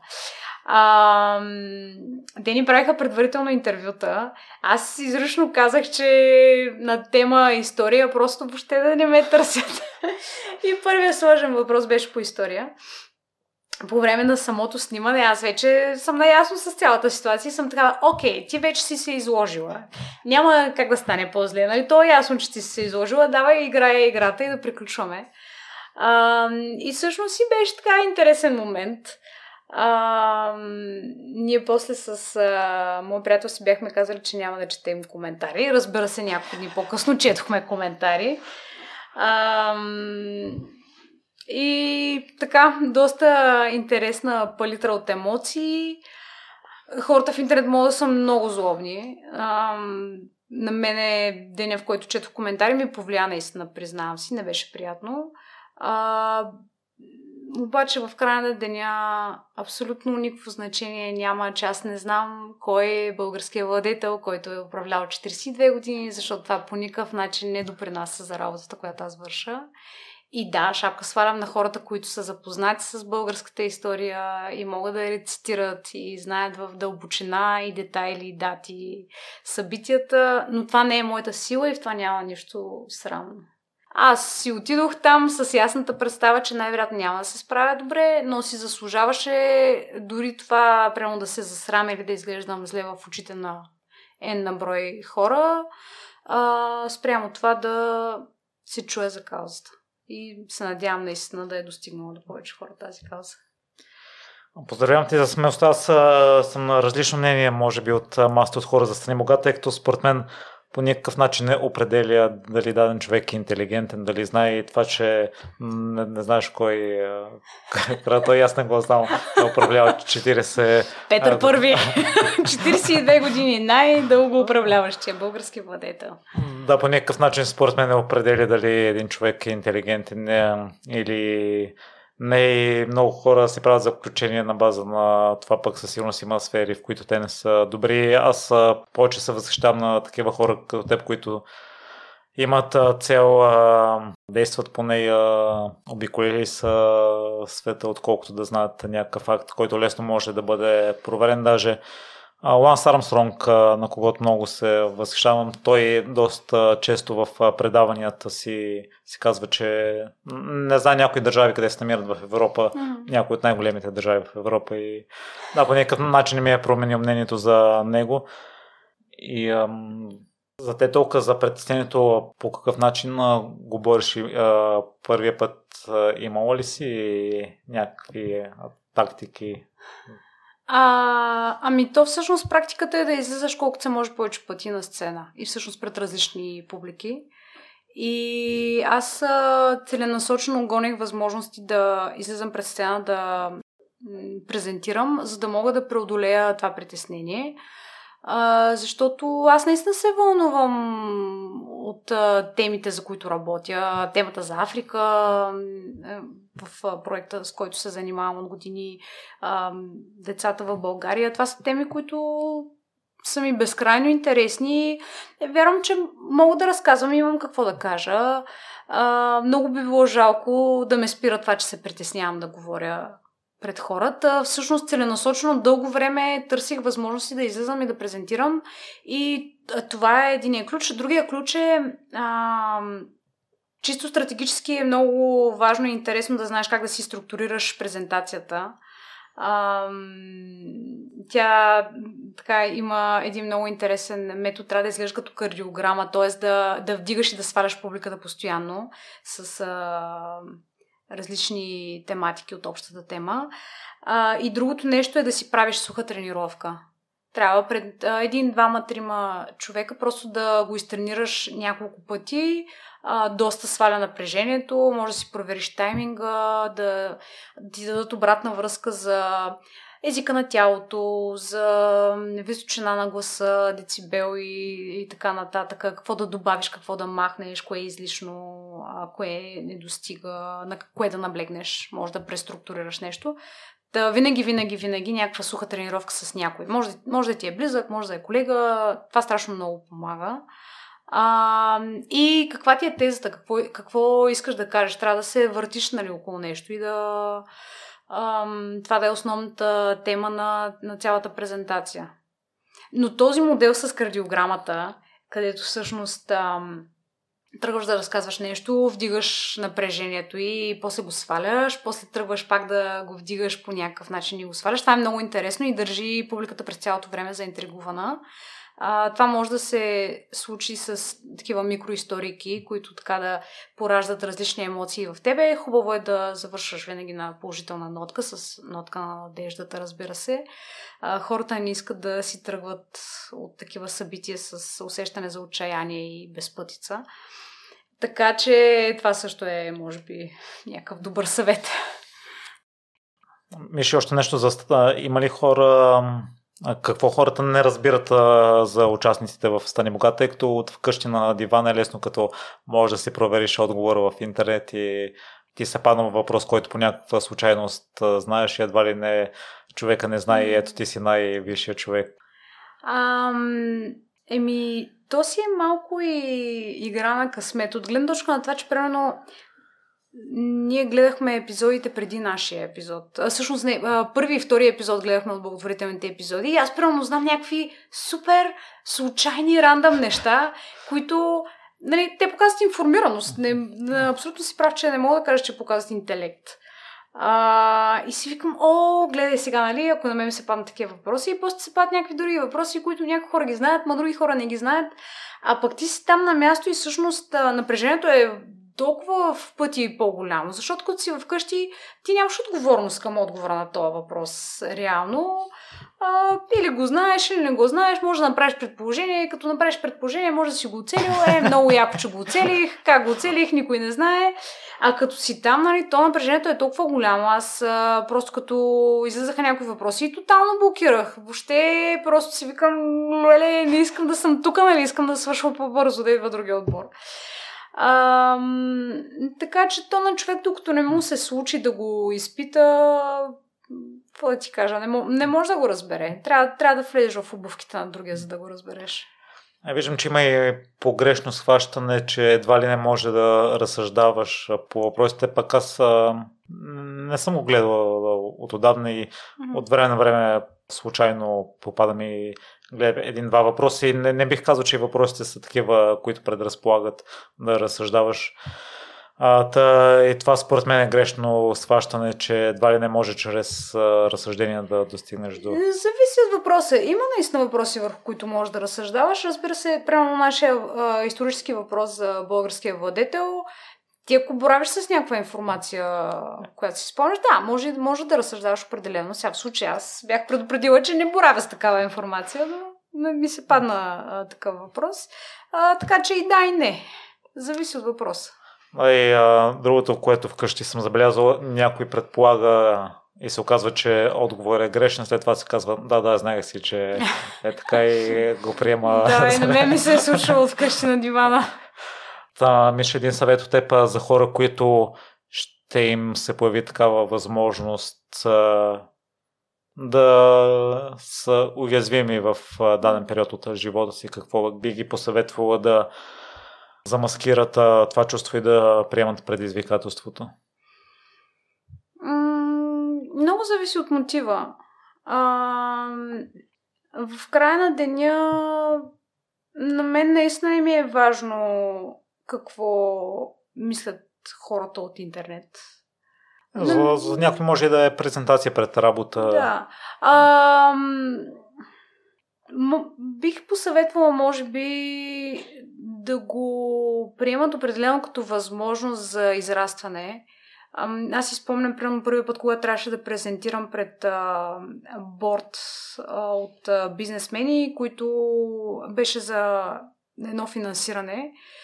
И беше много напрегнато от гледна точка на това, че аз не бях а, презентирала в такава среда. Тоест, нали, ти имаш една изключително корпоративна среда, влизаш в една офис града, вътре стаята е една дълга маса с бизнесмени и костюмирани. Ти си някакво момиченце с рокля, дето идва да им обяснява защо трябва да изберат твоята идея за финансиране. И обаче тогава си спомням, че всъщност аз като влязох, при влизането бях притеснена и после си казах, ми да, да, ама аз вярвам всъщност в това, което правя. Тоест много е важно да вярваш в идеята и в това, което презентираш. И да покажеш а, автентичността на, на това, което си ти, на това, което е идеята, защото ти можеш да се притесняваш от средата, обаче реално темата, по която презентираш, ако не ти е нова тема и е тема, за която можеш да говориш до безкрай и каквото и да те питат ти да имаш отговорите, тогава защо трябва да се притесняваш? Това са просто други хора, които искат да опознаят а, това, за което ти искаш да говориш и това е страхотен момент, който да излезеш от зоната на комфорт и да придобиеш едно ново умение. Защото следващия път, когато ми се наложи да презентирам в такава среда, което беше неодавна, всъщност да, пак бях малко притеснена, защото нали, ми беше само втори път в такава среда да презентирам. Но аз бях с много ясна представа защо съм там и какво трябва да направя. И всъщност презентацията ми на добре, хората ни финансираха.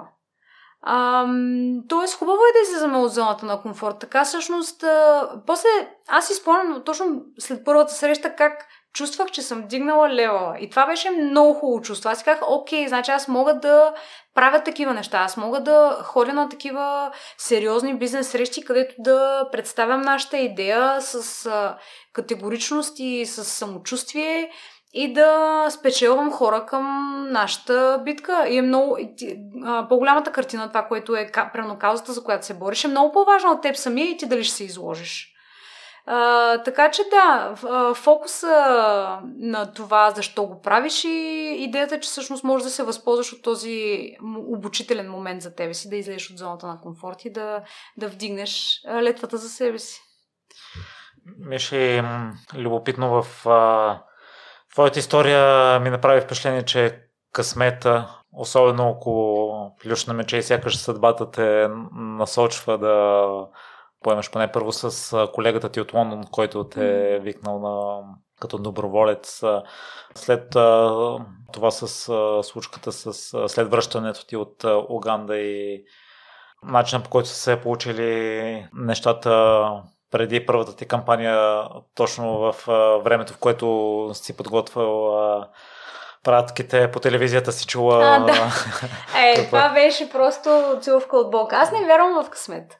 В смисъл, абсолютно Божа намеса на 100% и ам, посветените вярващи, които примерно биха слушали, надявам се ще чуят а, твоя подкаст, абсолютно знаят за какво а, говоря, но колкото по-в дълбочина влизаш в а, вярата, толкова повече някакси пъзела се нарежда и разбираш как функционира цялата система. Разбира се, ти не можеш да я разбереш в а, а, нейната цялост, защото на нас не ни е дадено да виждаме всичко навсякъде и да разполагаме с цялата информация. На нас ни е дадено точно толкова, колкото трябва.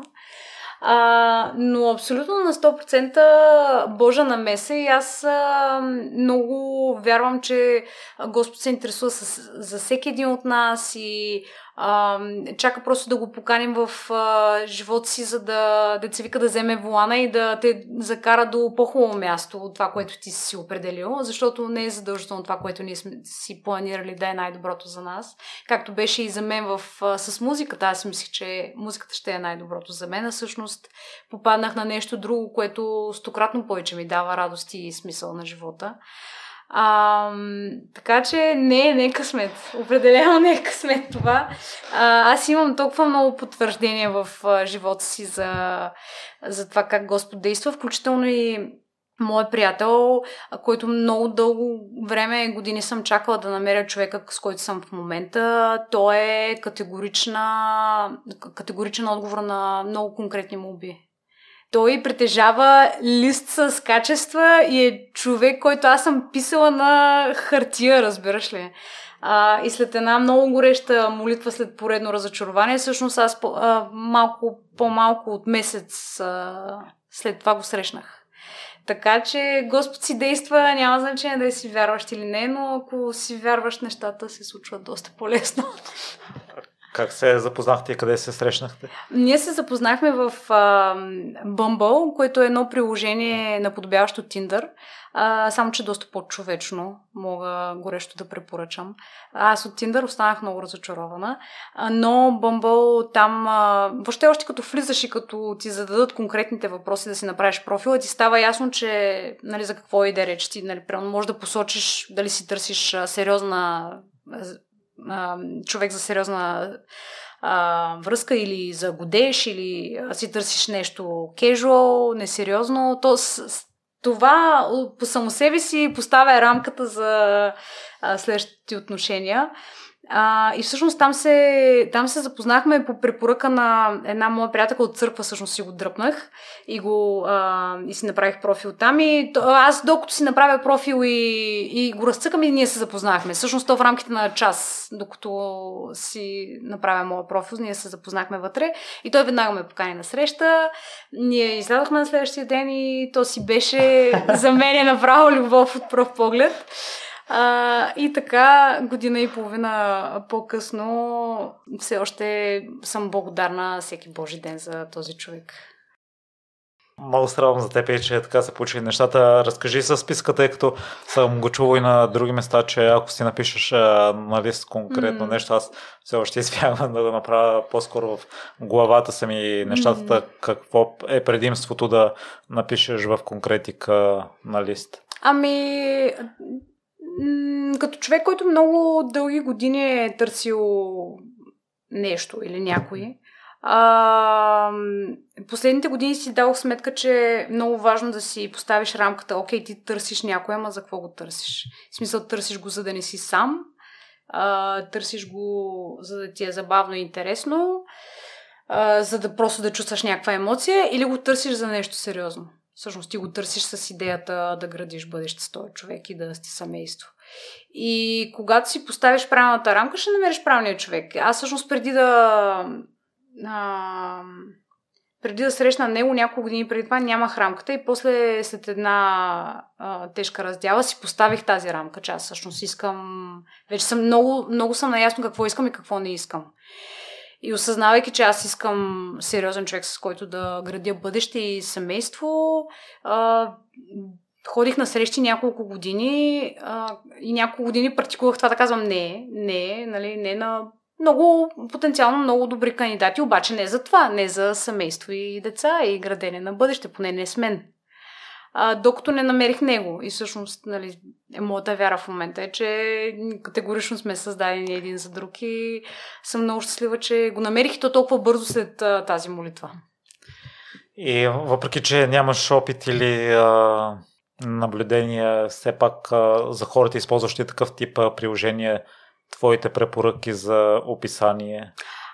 А, препоръки за описание. Това е много хубав въпрос. Всъщност има много голямо значение. Но, а... В случая аз не знам ти дали си подходящ пример, тъй като а, просто е станало веднага. Е, то няма значение, че е станало веднага. То всъщност и при неговото описание дори имаше ключови неща, които ме ме грабнаха. А, наистина за мен е ключово още веднага дори в самото описание да, да споменеш какво търсиш. Защото ако търсиш а, нещо кежуал, окей, ама спомени го, не дей да подвеждаш човека. Защото има хора, които си търсят нещо сериозно, а пък по описанието на другия човек не може да се разбере и а, някои хора не си казват и всъщност се срещат двама човека с а, различни крайни цели и си губите времето, защото в един момент нещата се разпадат. Така че в самото описание просто си спомени търси човек за сериозна връзка или търси човек за нещо несериозно, което аз не съм голям фен на това нещо. Или пък дори търси си моята половинка, с която създам семейство. Няма нищо срамно в това. По-хубаво да си го напишеш и доста хора избегнат това да ти пишат неправилните хора, отколкото да ти пишат а, 20 момчета, ама всичките да са такива. Ми не знам, ще видиме, аз съм I go with the flow, каквото стане. Ти ако не си такъв човек, каквото стане, не ти върши работа, за какво да си, за какво да си губите времето. А, да бъдеш откровен и а, да говориш за нещата, които тебе те вълнуват. И може би какво точно... Не, не знам дали в описание би писал какво точно си търсиш. Това по-скоро в жив разговор, но а, конкретно рамката да. И това, което най-много тебе те вълнува и те пали и те прави човека, който си, това да напишеш в описанието си. И Миш, ще те върна на музиката, тъй като и тук имаме сходство. Тъй като аз, може би, съм такъв момент с бягането там. В кой момент а, музиката започна да ти носи повече болка, отколкото радост и реши за момента да оставиш на заден план? Ами, то беше обвързано с тази идея, че аз всъщност ще наваксам и за две години ще а, наваксам 10, като моите колеги, които бяха много по-напред в а, цялата музикална идея. И след... А... Разбира се, то си беше с натрупване. Аз нали, стигнах до една... За мен нали, ударих някаква стена, която не можех да премина. Чисто Аз... вокално. Прямо не се справях по начина, по който исках да се справям. Тък му бях освоила някакви а, умения. И обаче не можех да ги затвърдя и бях много нестабилна в, в тях. И а, това много ме демотивира, защото ти знаеш какво трябва да е, ама докоснал си го за миг, ама после не ти се получава, практикуваш го вкъщи, обаче нещо не става както трябва, не го правиш както трябва и а, реално ти влагаш всичко, което трябва да вложиш, не нали, защото си мързелив или не отделяш времето. Напротив, обаче в главата си си поставил някакъв крайен срок, който е, той не е, не е само, че не е реалистичен, той е абсурден. А, и може би ако си бях поставила адекватен срок за това, което исках да постигна, най-вероятно, може би е можел да, да, да развия нещо в тази насока. Но, както казах, с натрупване, може би последната капка беше явяване мое в X Factor, в което не се представих добре и съответно на буткемпа ме изключиха от отбора. И аз всъщност на X Factor имах възможността да видя зад кадър какво се случва и не ми хареса. А коя година си ходила на X Factor? 2015. Това беше годината преди да замина за Уганда. А, мен много услужливо са ме изрязали от всички кадри, така че няма да ме видят никъде, най-вероятно. Аз после го гледах и не се видях. А, то и моето място не беше там. Наистина там а, съм много... Летвата, летвата, моята година беше много висока. Аз вярвам, че и с всяка следваща година стават все по-добри, въпреки че вече съм спряла да ги следя. А, но, нали, първо, че въобще не ми беше там място. Аз не можех да въобще да мачна това, което беше таланта на, на сцена спрямо другите а, певци. Те, разбира се, и с много повече години опит а, над мен. А, но и това, което видях, а, как се снима и кажи това, направи онова, не, не ми допадна. И си казах, не, не, аз ако въобще ще се занимавам с музика, искам да ми носи удоволствие и да не е режисирано и а, по сценарий, ами да е автентично и това, което съм аз, а не това, което някой ми е казал да бъда. Така че това преля чашата всъщност и а, ме накара да сложа пауза на, на тази дейност. А, защото ако не ти носи удоволствие, защо го правиш? Възвърнал ли си се към а, любителското пеене поне? А на приливи и отливи се връщам към а, свиренето на китара. За съжаление, не, не знам дали е за съжаление, но на преден план ми е организацията и всичко, което се случва в нея. Пък всъщност ние работиме с а, страшно много деца и а, аз а, за хубаво или лошо принасям вълнението от работния ден после вкъщи. А, и рядко ми остава енергия въобще да седна да свиря, иначе ми седи на заден план, като свири ми се, пее ми се, искам да се занимавам с това сега. Да се занимавам в смисъл да си отделям лично на мен си време, просто да си разучавам някакви парчета и за удоволствие да, да го правя. Ние наскоро бяхме на, на морето и имах малко време, в което да, да посвира, но то ти като си позабравя нещата, ще ти трябва време да се върнеш обратно, но се надявам, че следващите години ще отделям се повече време за нещо, което би почнало пак да ми носи удоволствие. Любителски. В момента, като чуеш някой да пее любител, а вътрешното ти чувство какво е? Има ли го на яд или на, на болка? Не, не, не, не, напротив. А, обикновено е възхищение и а, пренес, пре, премесено с а, нещо като такава сладка липса, като ох, много ми липсва това, трябва пак да почна. А, но определено оценявам таланта, като го чуя и като го видя. А, доста Емоцията на това да се възхитиш от някои уменията му е хубава емоция, защото аз не мога да кажа, че завиждам на някой. Супер, че бе по този начин бих дори копирала някакво умение от него, ако мога. А, тъга не бих казала, не. Отново се връщаме на това, което си говорихме по-рано в връзка с възможностите на, на човека. Тъй като а, групите изпълнителите, които следя, едни от най-любимите, другите хора казват, че не могат да пеят, а просто заради харизмата или заради тембъра са успели.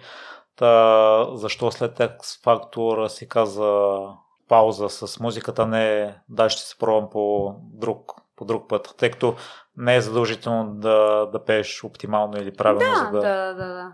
А, ами, защото всъщност, сядайки да, да, прямо да свиря и да пея, то ми носеше много фрустрация а, целият процес, защото не става перфектно, не става както аз искам, а пък аз съм си наумила, че или ще го правя както трябва, или няма да го правя въобще.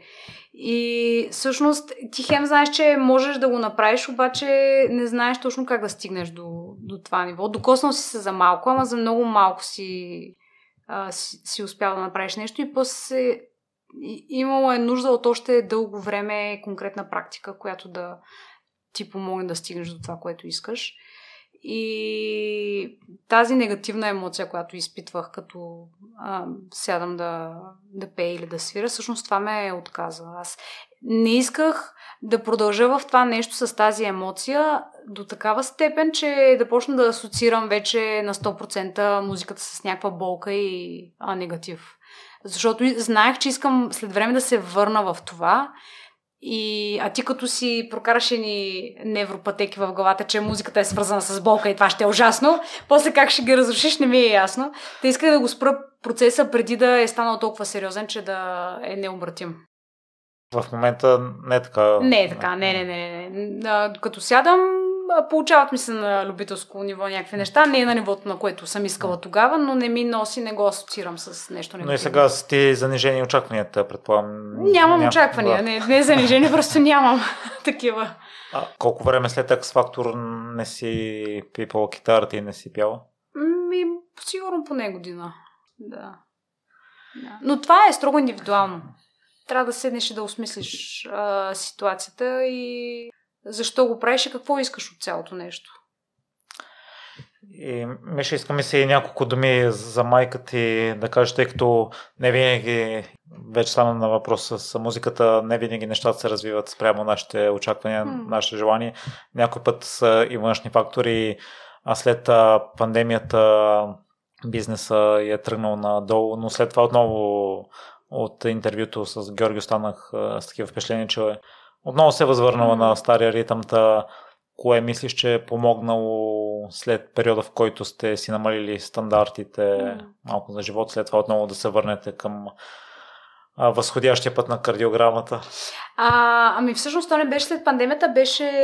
А, кога беше кризата? 2008 Осма ли беше? Ага. Да, спомняш ли? 2011 ли беше в разгара на финансовата криза в България? Аз тогава за тази криза говорих. А, то тогава всичко се сгромоляса и пропадна и общо взето ситуацията беше пред фалит. А, тя закри част от фирмите и беше много тежък период. А, но тя и тогава всъщност а, намери а, отеха и истина в вярата и намери Бог. И това беше а, огромното нещо, което направи ситуацията да е различна и изкара от тази ситуация и даде силата да продължи да излезе и да преосмисли цялостната си концепция на това какво иска да прави с бизнеса си, с живота си а, и със себе си като човек. А, така че да, пак бих казала определено вярата беше ключовото нещо, защото ние като хора ще попадаме в а, окото на урагана и като не си подготвен е доста страшно. А, обаче ако имаш вярата, че има неща, които не зависят от тебе, но и има някой, който съблюдава за тези неща и ще изкара от този ураган а, цял и даже в по-добра, по-подобрена версия, тогава вече някакси тази вяра, освен че се калява и те прекарва през трудните ситуации на живота. Кои са конкретните промени при нея, освен на че е станала вярваща, които си забелязала? Ами, тя като цялостно като човек се промени. А, стана много по-спокойна, щастлива, търпелива, изслушваща, приемаща, подкрепяща.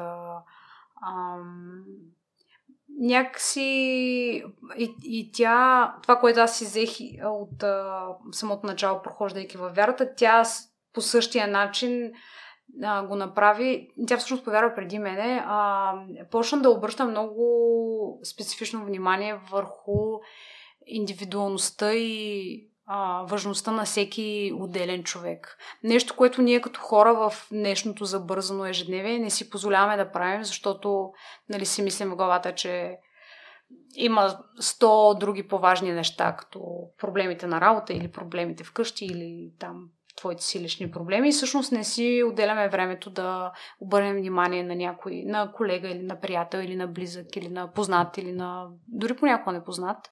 А пък а, ние като хора имаме нужда от това. Имаме нужда някой да ни а, валидира, да ни подкрепи, да ни изслуша. Нещо, което много липсва в момента. А, ма да ме изслуша с 100% внимание върху мене, без а, да има някакви задни помисли или а, какво ще си вземе той от това време с мен и от тази ситуация. А, и вярата всъщност те учи на много от тези неща. Даже бих казала на всички от тези неща и още много други.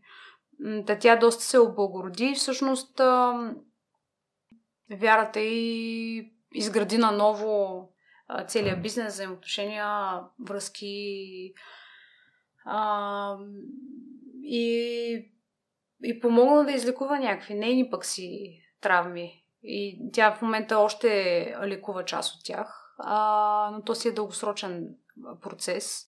Но той, който е познавал преди и сега, може на 100% да говори за драстичната разлика с едно и друг човек. При теб, Миша, тъй като и, и ти споделяш, че mm. си открила. Аз мога да видя разликата от преди и сега. Не сме си говорили с моите приятели дали, дали я виждат. А, те хората, като чуят а, вяра и църква, малко се стряскат. А, особено когато става дума за протестантска църква. Всъщност хора на такава и там повярвах. И хората нали, го асоциират с, с секта или нещо негативно, а пък а, това е поради проста причина, че не са били да видят и не са се сблъскали с това. А, но определено горе-долу същия процес а, облагородяване и а, първоначално беше много болезнено, защото имаше един период в който осъзнах а, всичките си негативни черти, върху колко много неща трябва да работя и колко много неща не са окей. Okay. И всъщност имах един период от две години, върху които а, целенасочено работих върху това да изчистя характера си от това, което мога да го изчистя в рамките на две години. А, да осъзнава човек, че не е толкова готин, колкото си мисли, че е и колко много трески за едяване има. И ам, но като си вярваш го, осъзнаваш някакси без този елемент на вина, а, по-скоро е като прозрение, като окей, нали, имаш а, тази ситуация, която трябва да изчистиш нали, в характера си. А, обаче а, има начин да го направиш и пак казвам без обвинението, без елемента на обвинение. И Миша, за финал едно послание към хората, които имат чувство, че са в нисък период на живота си трябва да направят следващата крачка, за да започнат да вървят към своята цел и да се чувстват по-добре. Какво би им казала? Да проявят тази непримиримост, която ти и мъдрост, която ти си проявявала неведнъж през живота си. Ам, знам, че най-вероятно изглежда много страшно и много е тежко човек да се чувства, че не вижда път, не вижда начин, не, няма решение и че контрола не е в неговите ръце. Истината е обаче, че има ситуации, в които е хубаво контрола да не е в нашите ръце, защото ние не разполагаме с цялата информация и много често не взимаме правилните решения, когато контрола е в нашите ръце. Така че бих посъветвала някой, в, който в момента е в труден период, просто да се довери наистина, че а, има един, който се грижи за това най-доброто да ни се случи и просто трябва да повярва и да, да свърши това, което зависи от него, но просто другата част да я предаде и да предаде този контрол. Той Господ ще се погрижи да нареди така нещата, че човека да излезе от тази ситуация и да е на по-добро място след време. А, просто вяра. Наистина човек да седне и да си помисли и да, да потърси Бог в а, ситуацията, в която се намира. Бог, ако го потърсиш, Бог няма да те отпрати. Той винаги, той е на стендбай. Само чака да си настроиш радиото на неговата частота, той те чака и е там. А, и се вълнува изключително много за твоето лично благополучие. Благодаря ти много, Миша. Благодаря ти и аз.